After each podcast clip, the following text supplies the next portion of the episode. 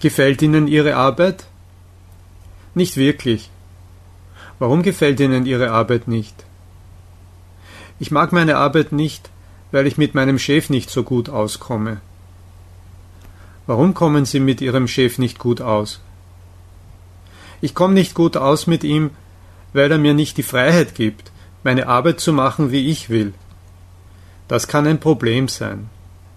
Ist es, weil er Ihnen nicht vertraut? Das ist möglich. Ich tue mein Bestes, aber scheinbar mag er mich nicht. Woher wissen Sie das? Ich kann sagen, was ich will. Immer ist es ihm nicht recht. Manchmal hat er keine Ahnung, was ich da eigentlich arbeite. Trotzdem kritisiert er mich ständig. Was immer ich tue, ist nicht gut genug für ihn.